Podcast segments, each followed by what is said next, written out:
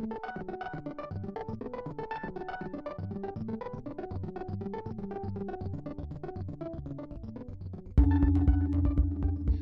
to the Film Comment Podcast. I'm Devika Girish. And I'm Clinton Krute. We're the editors of Film Comment.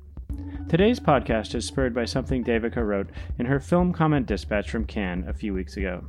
The undeniable thrills and pleasures of Top Gun Maverick are not entirely separable from the American exceptionalist fervor of its narrative or the military resources poured into its making. It isn't a good film but with bad politics. It's a good film in part because of its bad politics. For me, this was a great way into a conversation about Tom Cruise's world dominating blockbuster.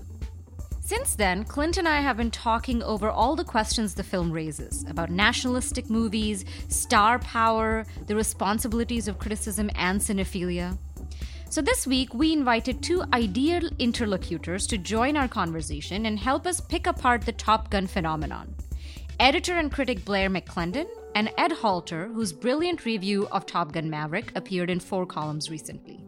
We hope you enjoyed the conversation. Today, we are discussing a very solemn subject with two expert guests. Uh, the subject is Top Gun and Top Gun Maverick. I've been told these are the movies that will or maybe already have saved cinema. So, we're here to talk about cinema's resurrection. And to do so, we have Ed Halter. Uh, I wrote about Top Gun for 4Columns, Top Gun Maverick, I should say, but also the Top Guns in general. Cool. And I'm Blair McClendon. Um, my real expertise is being from San Diego, and had a great deal of uh, where Top Gun, both really, are shot is where I went to high school. And I drove up the hill that he drives up a lot to go visit my then girlfriend. So that's my real uh, Wow. Real expertise. We didn't even know this. and we just we just picked you because we just thought you would be I have a lot of, of opinions about locations in Top Guns, what they're really signifying. It's you're very steeped in the kind of like military militarism of San Diego. That, yeah, like, yeah, really strange place to grow up. I think it's a very strange place.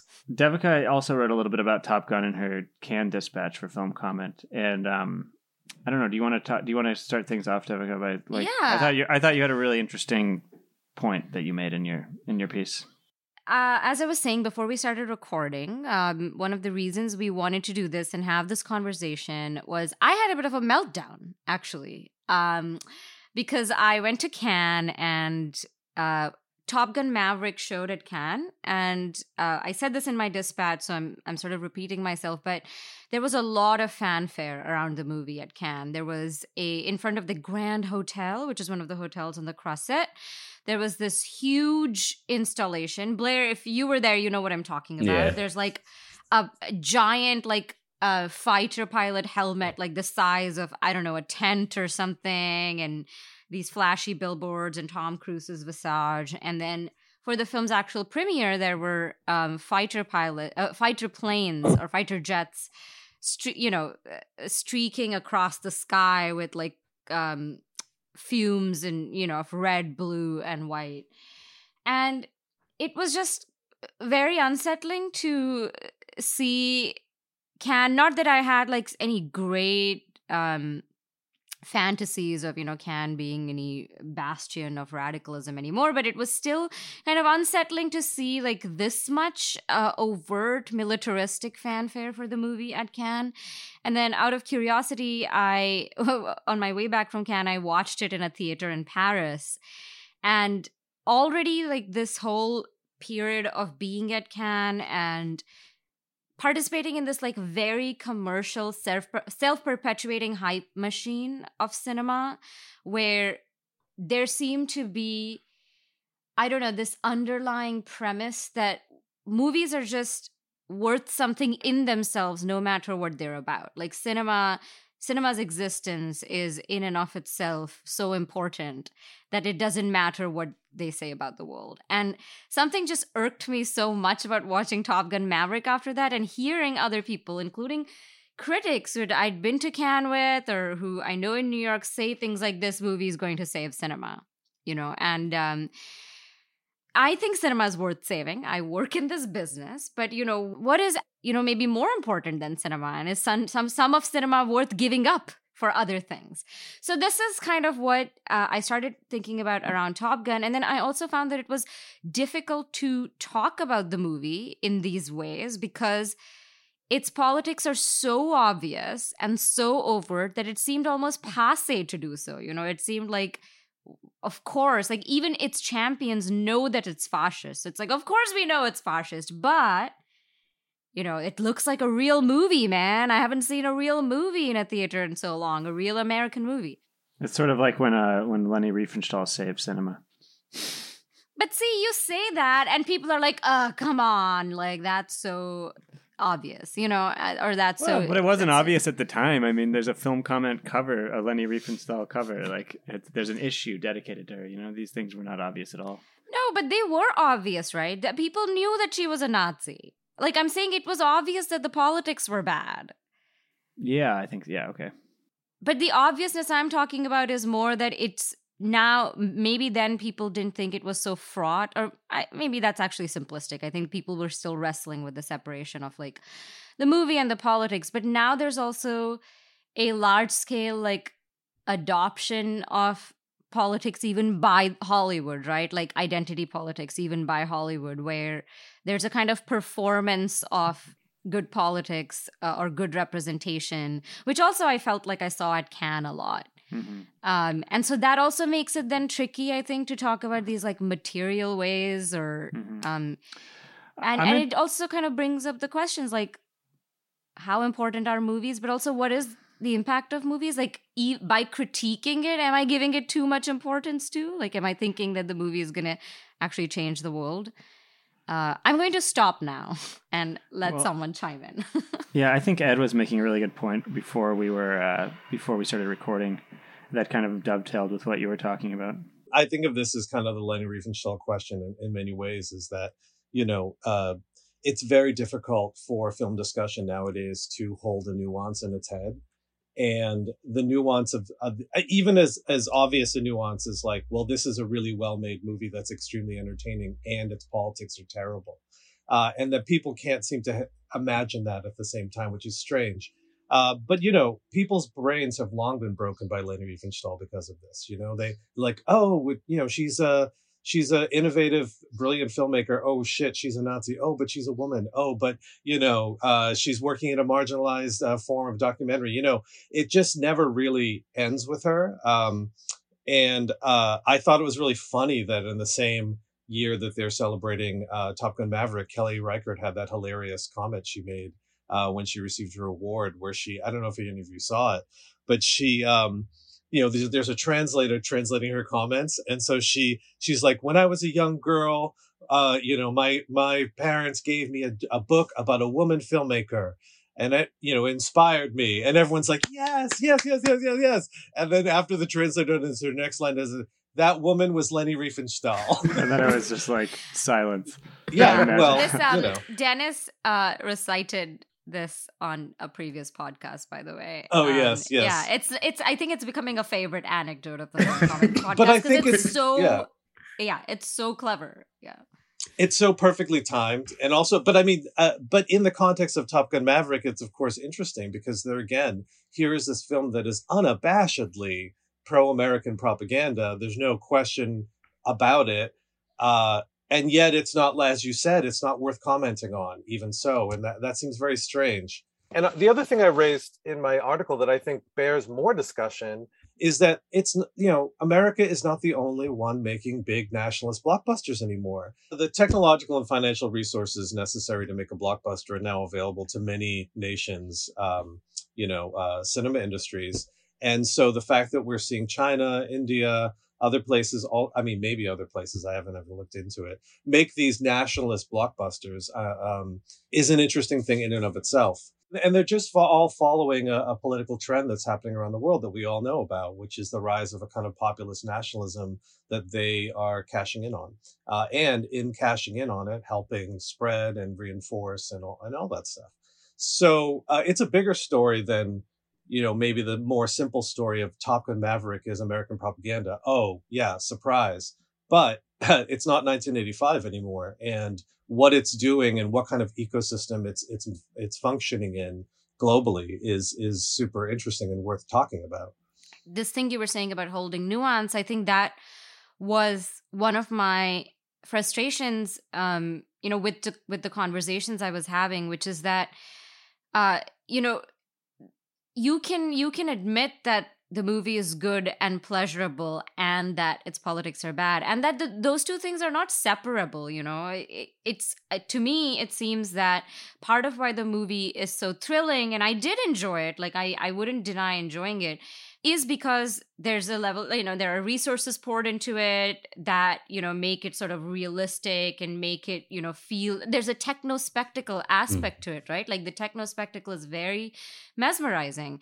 And there are certain character narratives like hero narratives that we've grown to you know over the years we've grown accustomed to that also align really well with narratives of nationalism and narratives of saviorism you know these classical hollywood narratives so part of my frustration was you know it's it's not just nuance it's also like being willing to examine why we like things you know and what what actually gives us pleasure and being willing to say like i experience pleasure out of something that may not be good for the world for example. And that doesn't make us bad people but i think that's like you know a function of criticism into is to actually parse what gives us pleasure. And the movie does give a lot of people pleasure that's like there's no denying that right yeah. i i mean i cried i'm not gonna lie yeah. well that that weird i'm an easy I'm an easy cry but that weird father son thing and then at the end like which is it then the you know it's like so on the surface and so canned but it's just that's that's its whole point. The whole point is to mm-hmm. just kind of pull the heart, tug the heartstrings. But the weird thing, what's interesting is the movie kind of exists. It's not overtly fascist, and Edward's saying that an RRR character wraps himself in the Indian flag at one point. I mean, there is a lot of iconography in Top Gun for sure. There's a lot of American flags, but it's weird. It kind of, to me, exists in like the ambiance of bad politics. Like it's mm-hmm. just in the back, like it's the air that it breathes more so than kind of characters saying that America is number one and will and will defeat other countries. It's just sort of a given that the entire story is is predicated on these ideas. But it's g- predicated on the given of American exceptionalism, yeah. which or know. which would also at the same time, like in both Top Gun one and Top Gun two, that one of the main drivers of the narrative is the fact that the fighter pilots, the fighter planes that they're using, are not as good as the yeah. the enemy's new fighter planes are better. And That's so they're going to, so yeah. these, so what matters is the American know how and kind of incredible skill of the pilots that's superior that's going to be the mm. the edge mm-hmm. that they have the technology itself is is not as important as like the pure heart of the of the fighter pilot what's been so surprising that they repeated to me in both of them was their unwillingness to name who the enemy is, even though it's like extremely clear who it is. Yeah, in both in both movies. They name it for a second because uh, that struck me immediately while watching Top Gun Maverick. And I was like, okay, the enemy, the, the enemy always has helmets on, so you can't see like what you know what their co- complexion is like. But at one point, I think they said Iran. I don't think one so. point. No, mm. def- I don't no? think so. I don't think so. No. Did I like hallucinate? That? I think you hallucinated it because you know what they say is what's extremely obvious. Okay, yeah. okay. Well, we know it's a rogue nation. We know they have, but do not yet have a nuclear power. Um, the actual tell, this is, I'm revealing my San Diego growing up in the uh. shadow of the Navy thing, is that they said they have leftover Tomcats, and the only country that has Tomcats beside the US is Iran.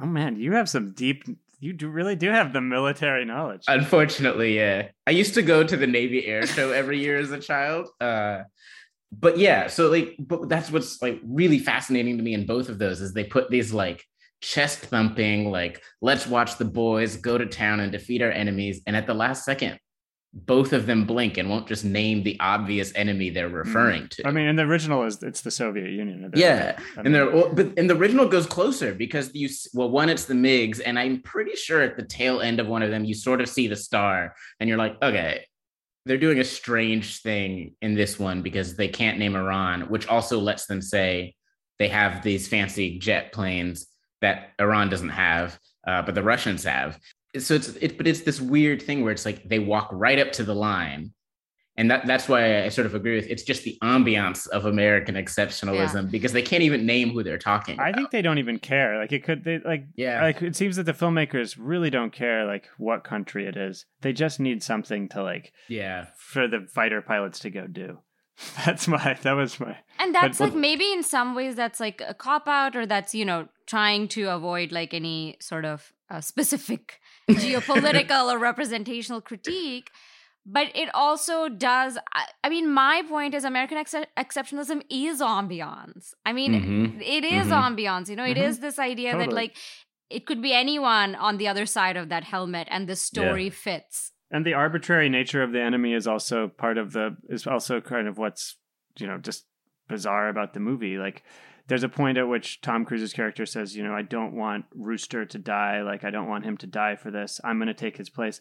And I was like, you could both just not die. You could just leave and not do this mission. You don't have to be in the military. Like, you could walk, you could walk away because this mission seems totally not necessary for the world, like, or like anybody except for maybe, you know, in, interests in the region, allies in the region. Well, it's necessary for the military to right, exist. Right, exactly. They, you know, uh, they need to have their targets. I mean, what I think is interesting is is this kind of the arbitrary nature of the enemy is actually really a deep part, I think, of American military ideology, which mm-hmm. is that the mm-hmm. military has to imagine itself as non-political. Oh, we're mm. just a mm. tool. It's the administration at a given time that is actually doing the politics, despite the fact that obviously by going into countries, bombing and invading them and engaging a war, you are doing politics in a extremely real way. yeah. But but you know, it is part of our uh, national identity of this idea for better or worse, to be honest, I'm not sure if I want uh, a, a, military that says it's doing politics either. I don't know what's worse, but but the fact is, it's a bit ridiculous when you get down to it. And I think that the ridiculousness of trying to hide the enemy.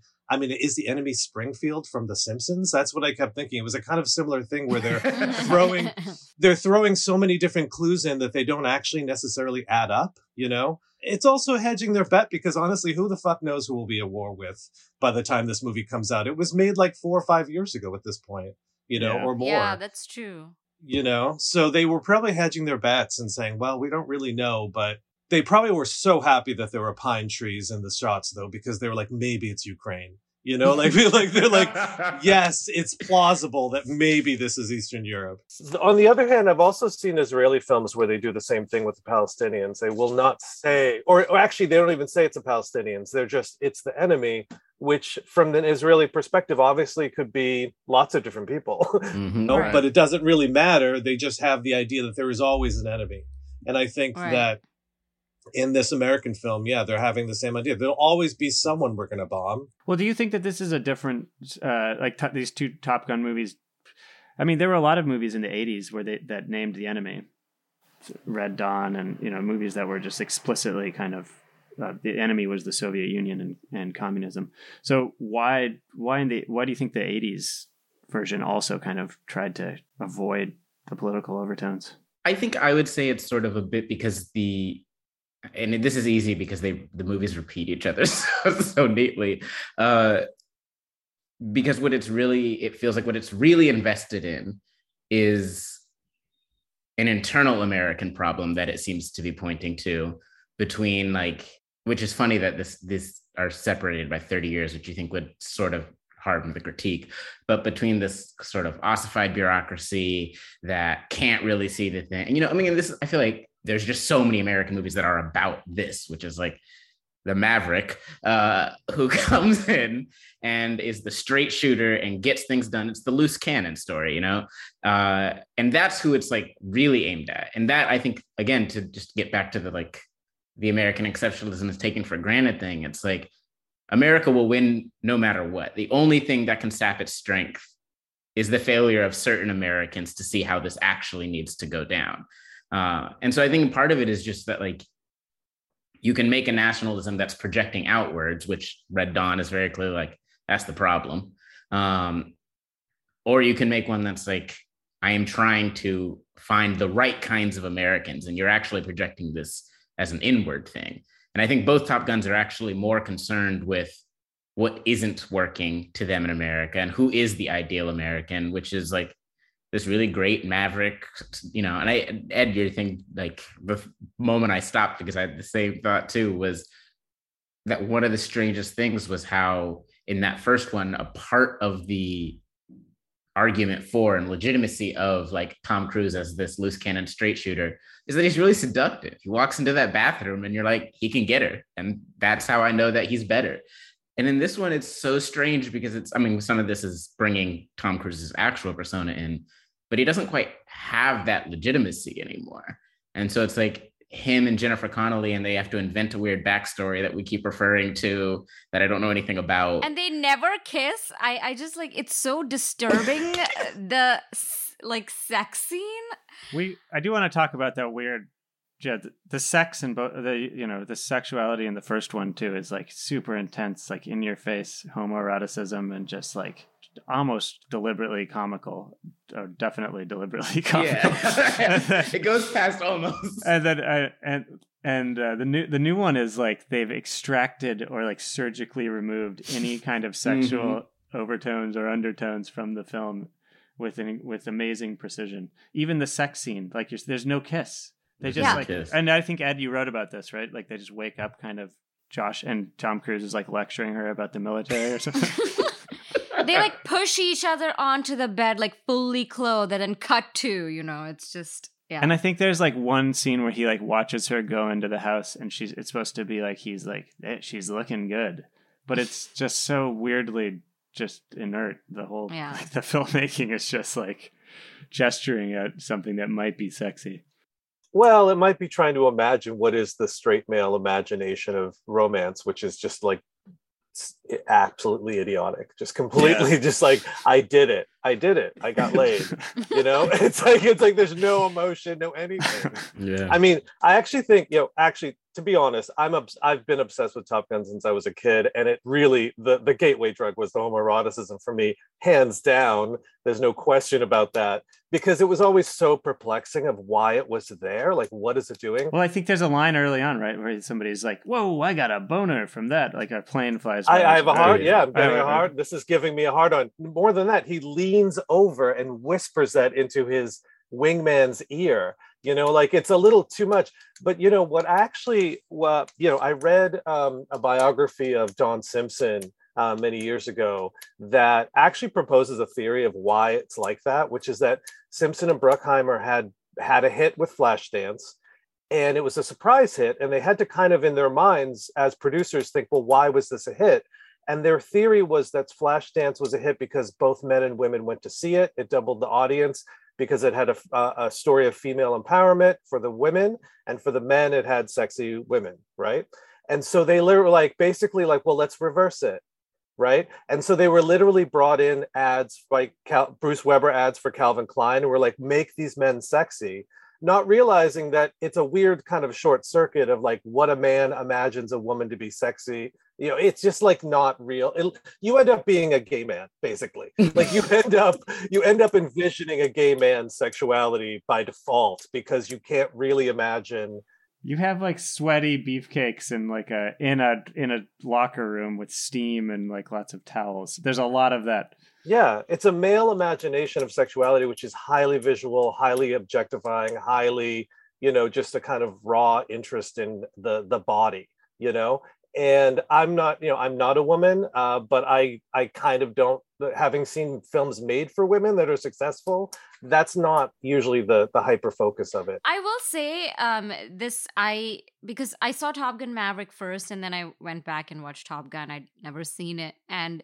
you know there was all this talk about the volleyball scene the famous volleyball scene. And okay i will say when i watched top gun I was immediately sort of reminded of like how charismatic and handsome to- Tom Cruise was. But in the 80s, I mean, you know, even watching it now, you're just like hit by his like screen presence, you know, he's uh very cute and like he's so obnoxious in the movie, but you kind of just want to go along with it because of just how cute and charismatic he is.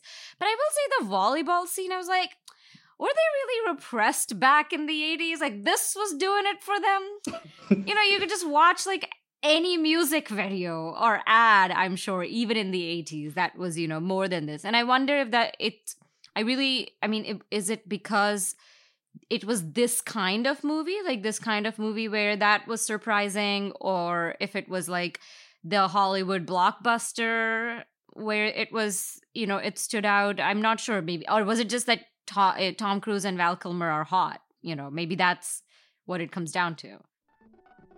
You're listening to the Film Comment Podcast. Sign up today for the Film Comment Letter. It's a free weekly digital newsletter featuring original film criticism and writing by Film Comment's editors and brilliant contributors. The letter delivers exclusive features, reviews, interviews, streaming picks, news, and more directly to subscribers' inboxes every Thursday before they're published on filmcomment.com the following Monday. Sign up today at filmcomment.com. I will say that there is the I can't answer to the was it doing it for them in the 80s. Um, I mean, I suppose yes is the answer.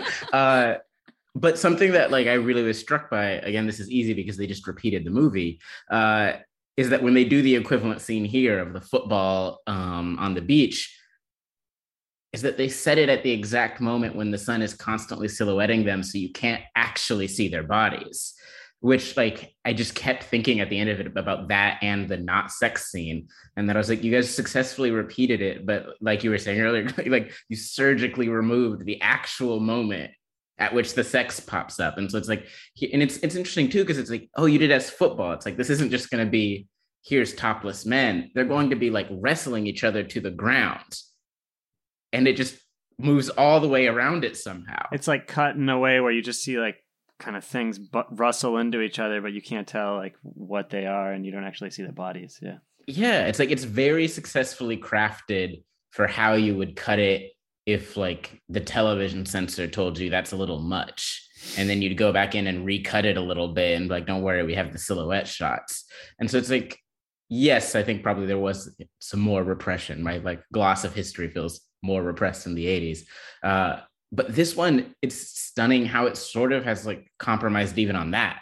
i think it's calculated though i think they're just it's extremely like this this one just struck me as like everything every detail of top gun maverick is very carefully planned and very they've they've read all they've read all the interpretations of top the original Top Gun that say it's homoerotic. They've read all the you know whatever. Say, is it made to be exportable? Not, because you your question and that's something you know I was thinking about because I read somewhere I I'm the details are not clear uh, in my mind, but I think some of Maverick's badges were changed, and there was some reference to Taiwan that was removed that people assume is so that the movie would be you know saleable in China.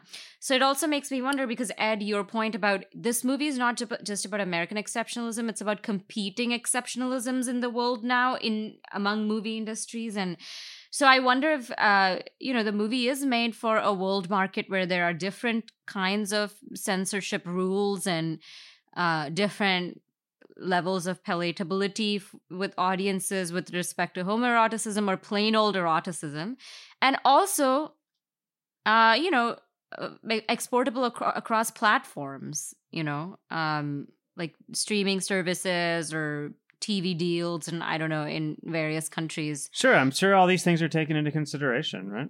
Well, I I think absolutely, and I, but I also think that the reason why it does that so uh, so completely is is because it's a very producer driven movie as the original film was and but in this case the producer is Tom Cruise and in this case he's producing the movie around him and he's also helping dictate his own legacy. So for me, I for me, one of the most interesting things is that when you went to the press screening for this film, uh, which they actually did, which they don't do for every film, that as many people don't might not know that the, you often don't even get a press screening for a film, right? But they de- they did a press screening for this. At the press screening, uh, on the email they sent a uh, press kit that was like 80 pages long of interviews with Tom Cruise, and it is really it is written like a dictator's biography.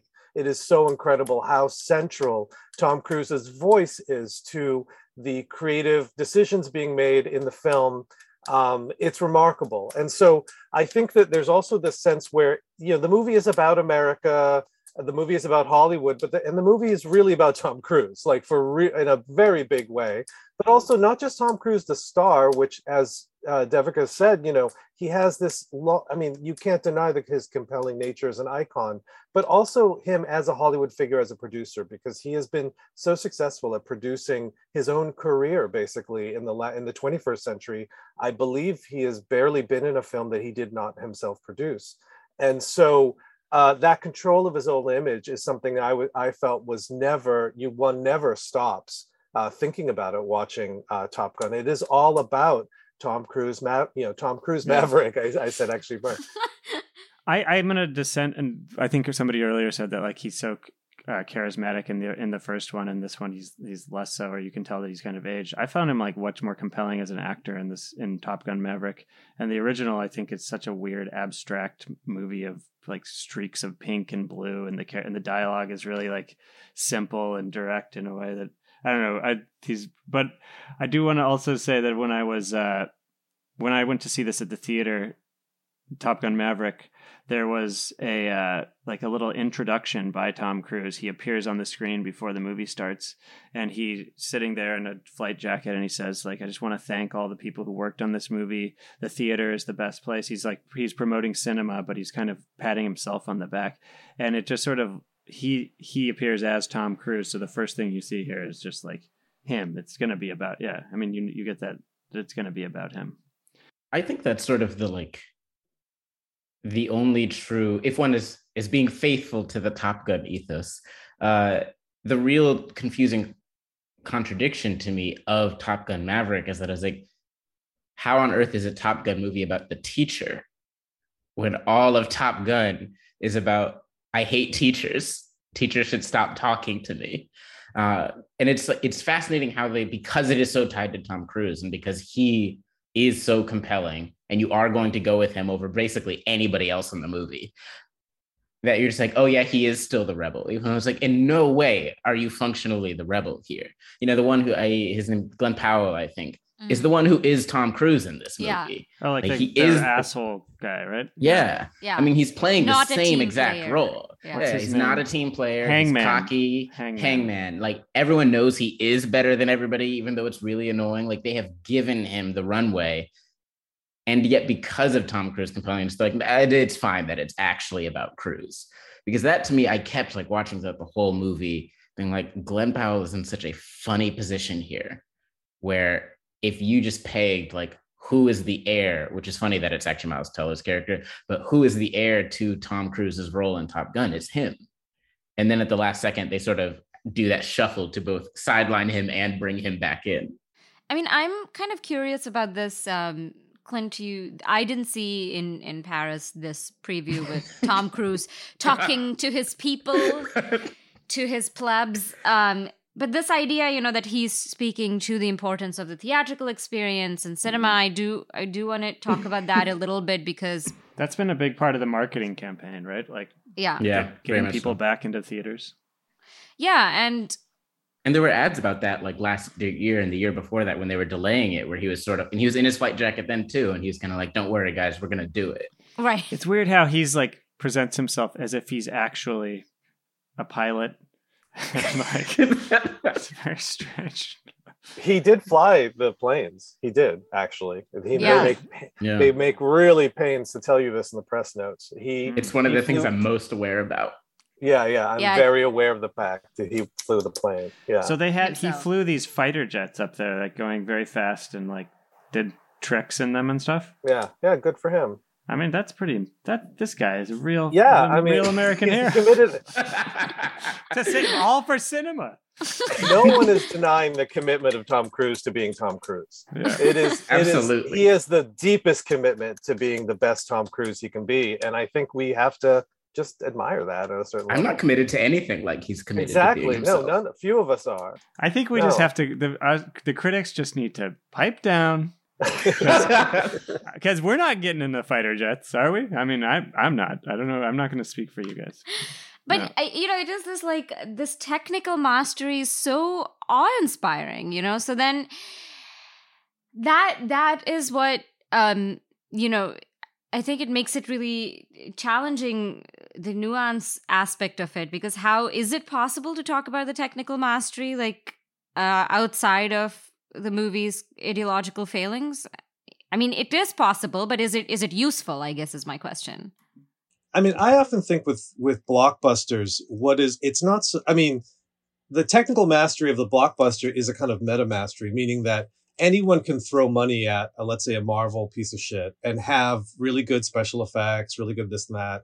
But being able to orchestrate it and make it into a coherent film that actually is is is meaningful and and and and and co- and makes sense and like that is really hard and i feel like well, that is what i mean by mastery though to clarify exactly know? yeah. And it's ra- it's a rare it makes it rare and so as a rare thing uh it's great. This is why spielberg i mean to me right.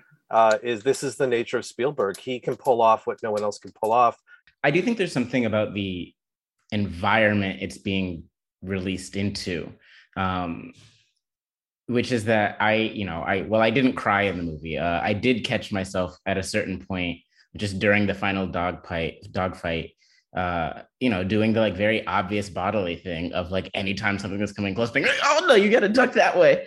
Um, which I think, you know, compared to like basically the other blockbusters being Marvel and the I I sort of subsumed Star Wars into Marvel now, which isn't fair. Um, but it's the same company, so uh, which something that's like been quite shocking to me about those is the degree to which they're not capable of that kind of craft. And that quite frequently when the big scene comes up i'm like nothing happens to my body. It doesn't actually ask me to react in that way. Um, and so i do think that's part of what's really hard in thinking against tom cruise's claim to be saving cinema um, is that he is as producer of this uh, committed to it used to be the big bad thing. In a way that even now it's like well the new big bad thing doesn't even bother to make me lean to the left when the jet moves to the left. Um, and so i think it's it is possible to talk about it. I think it's it's just difficult because people are quite desperate for somebody who can manage capital like spielberg can manage capital. I mean that's sort of what has been I mean, there's many other things that are upsetting to me about the Marvel movies and stuff, but what's hard at the end of them is that I am often like, you guys didn't even manage the capital, and that's kind of what I asked you to do here.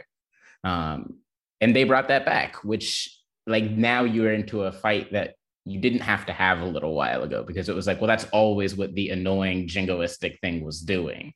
Um, I guess to me it seems like, but I, I I probably sound I don't know. Um, I to me it seems like this this is the case where we're tested, right? Like this yeah. is the case where we have to say this movie has a level of craft that we're not getting anywhere else, but we must still turn it away, you know. And this is where I what I mean is like this is where we must like make our decisions about cinema, like what what we want in cinema. And so it, it seems like this important test case to me, which maybe I sound mm-hmm. a little like purist uh, and, you know. Well, this is where I think it'd be interesting to talk a little bit about RRR and um, like the Chinese blockbuster that you mentioned. I think that like how those fit into that as well. Mm-hmm. Like, are they doing the same thing that that Top Gun does? Are they as thrilling and as as that is that mastery as evident in those films? Or is like is this the only mode in which this kind of mastery can be displayed? I guess. Is... I mean, it's interesting to put it that way because I think RRR very much is about a technical mastery. It's showing off its technical expertise to an nth degree, and also what it does with CGI is is very its own thing. Like it's not it's not the same choices that a Hollywood movie would make and how it's using CGI, and it does really remarkable things with it. So I think in some ways, yes. Um, I mean, I also think that it gets back into thinking of to a movie, and this is very Marvel uh, generation logic that going to a movie is like upvoting it, right?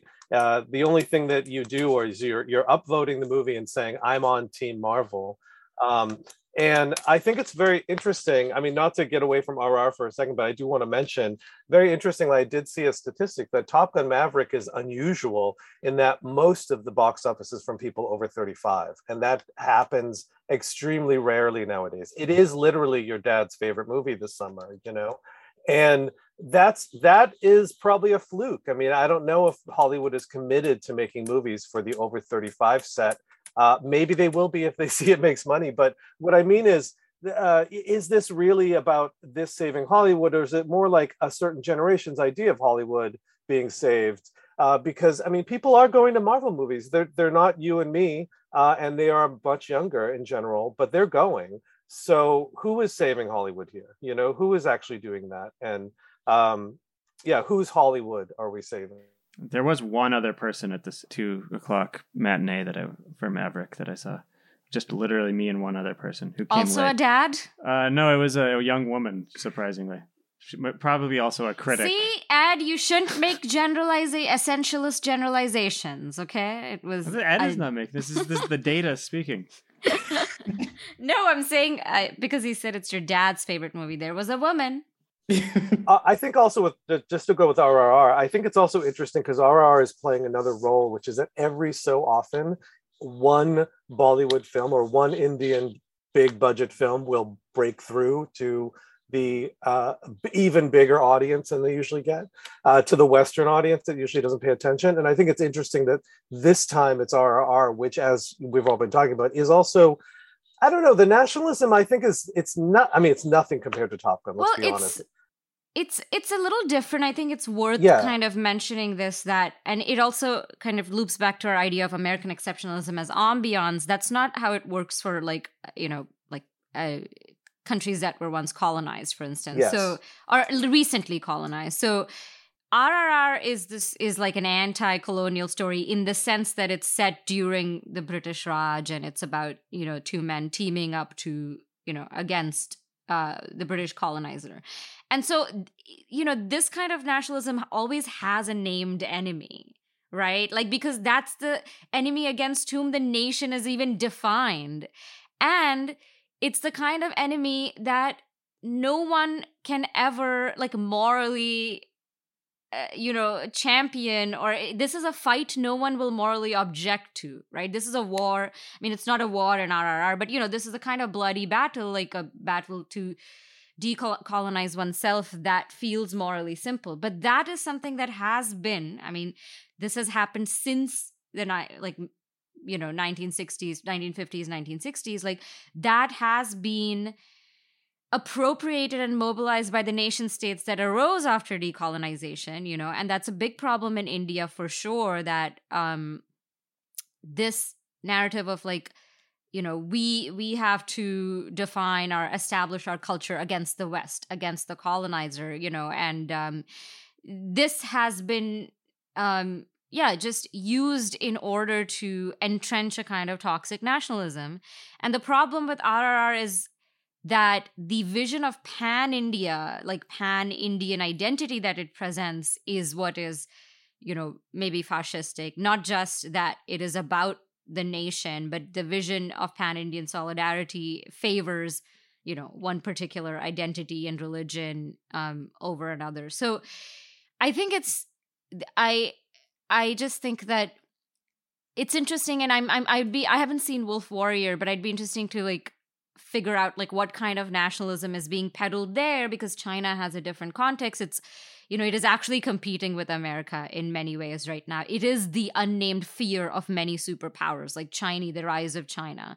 So i'd be very curious um what its nationalism looks like but they're like you know it, it just these these these give their own forms these give rise to their own forms that's what's inter- interesting to me. So in india it is like this underdog narrative right? That's the nationalist narrative is the underdog narrative um and it plays into also the movies marketing you know? It's like oh this movie from india that's now showing in all these theaters and it's a big budget movie but it's not as big a budget a movie as like a Hollywood movie of its scale. So the narrative is that this movie from India came and it's dominating Western screens. And um and it, with the Hollywood blockbuster, I think the narrative that that kind of exceptionalism gives rise to is like we were saying this ambient this ambient na- enemy the problem is internal you know what blair you were you were outlining Well, what's interesting there that you see in both Top Guns, and I think you see frequently in American narratives, is that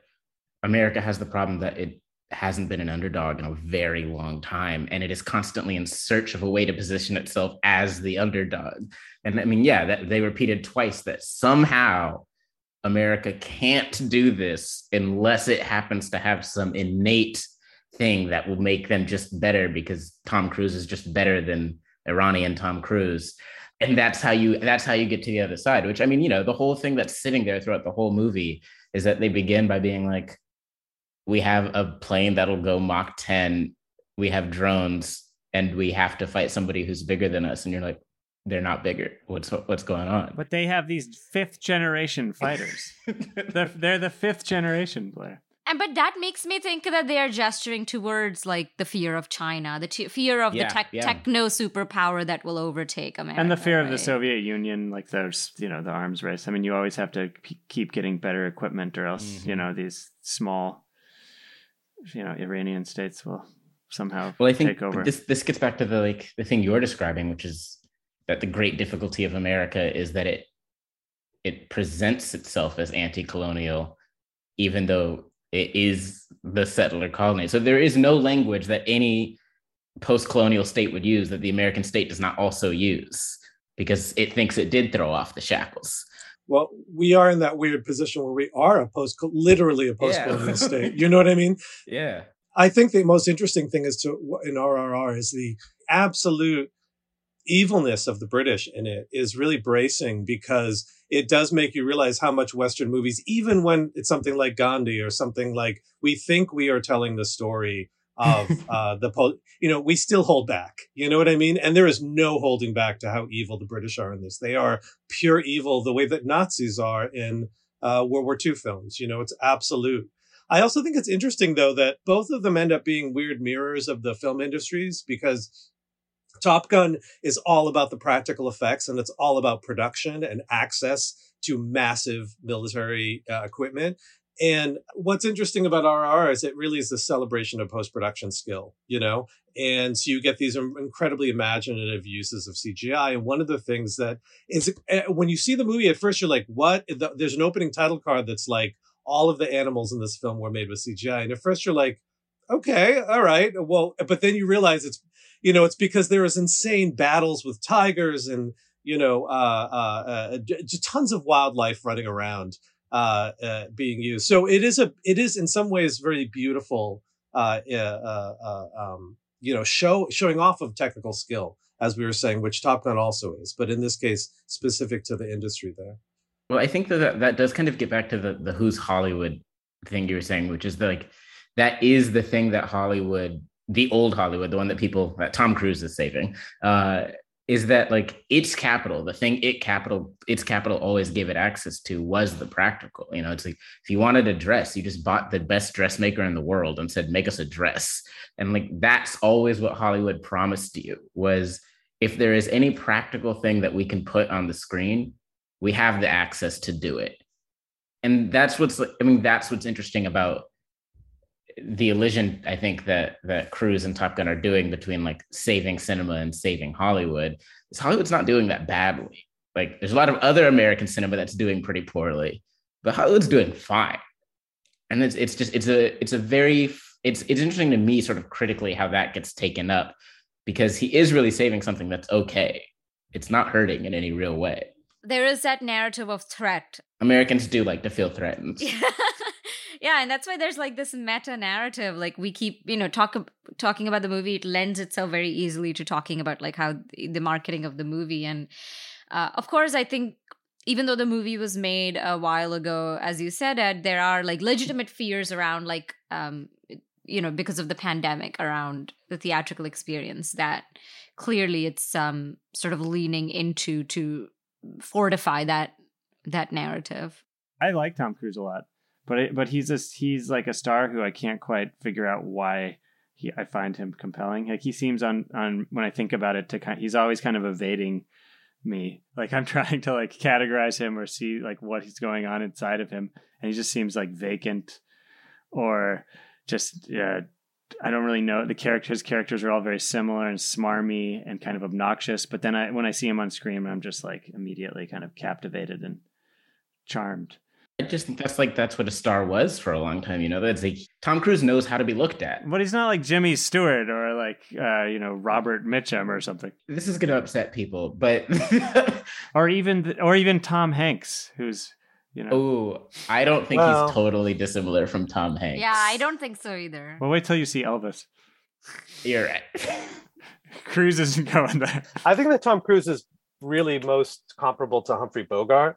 Yes. You know, uh, Interesting. in that you know Humphrey Bogart not an incredible range, but always delivered Humphrey Bogart, and also Humphrey Bogart. I, you know, he was really a touchstone of American masculinity and really taught a generation of how to be a man.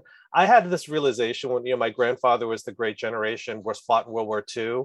And I, after he died, I realized, holy shit! He, the whole time he acted like Humphrey Bogart. Like there was something about Humphrey Bogart that just infected a whole generation's idea of what masculinity was. And I think Tom Cruise has done that for Generation X and maybe a little later. Uh, what is masculinity? It is evasive. It's also cocky. It's ambitious, and it's pretty. Uh, you know, it's like uh, it's kind of a popinjay.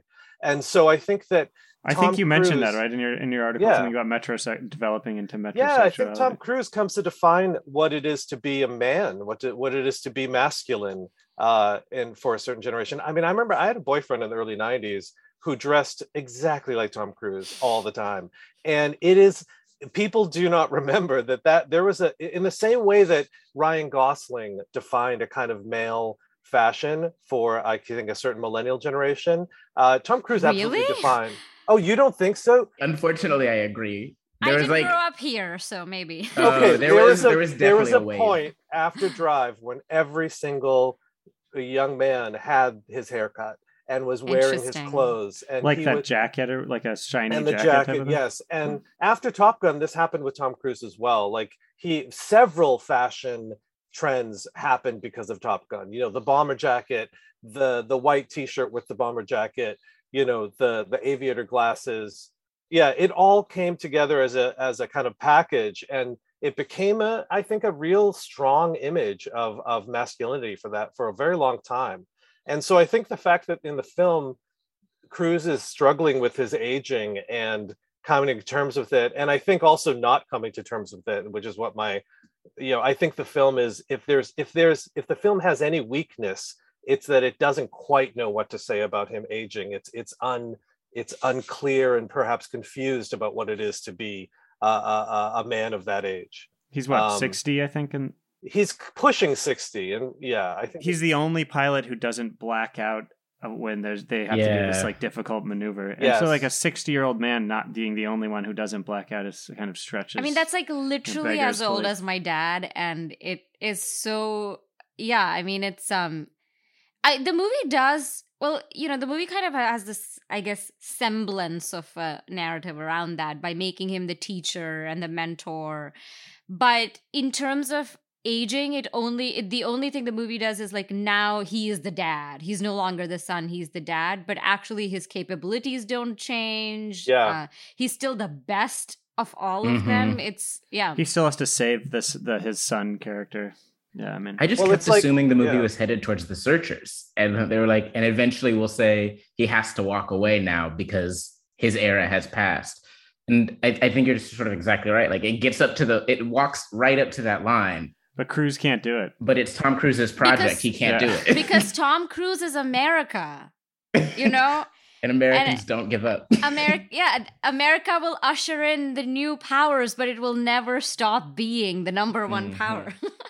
I don't know if yeah no it's true it, no it's true it's about how it, it can't move on like it's it, uh, he's someone that can't move on i mean i think that contradiction is is similar to you know certain kinds of rom-coms and the fantasies they give of women's life this is a fantasy of a man's life where he never has to grow up and yet he also is able to achieve like you know success and uh, a standing in the world without ever giving up being a young man who's the maverick and never never getting promoted to admiral or becoming Yes. part of the bureaucracy. Yeah. He's never Yeah. he never, never becoming becomes part- yes he's Right. always the outsider yeah right.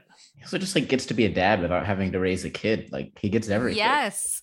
he gets it all yeah yeah And he he gets like a new woman with like a completely fabricated backstory. I mean, why? yeah I, that uh, was just- again he's actually living the the life of a gay man this is Ah. this is the thing you know when when you imagine the fantasy of every straight man's life it is actually the life of a gay man where you're single forever you know you're having sex forever uh, you don't have any kids Uh, you're respected by society. I you mean, live in a where you live in a hangar in the desert and just work Yeah, on your you're- airplanes yeah, with shirt exactly. off all day long. Yeah you're you're you're you're highly committed to some sort of esoteric and but aestheticized expertise you know like it's yeah no seriously it's a or it's the life of, of let's be honest it's the life of an actor is what he actually is living Mm. he's living Right. the Yeah. life of an actor yeah True.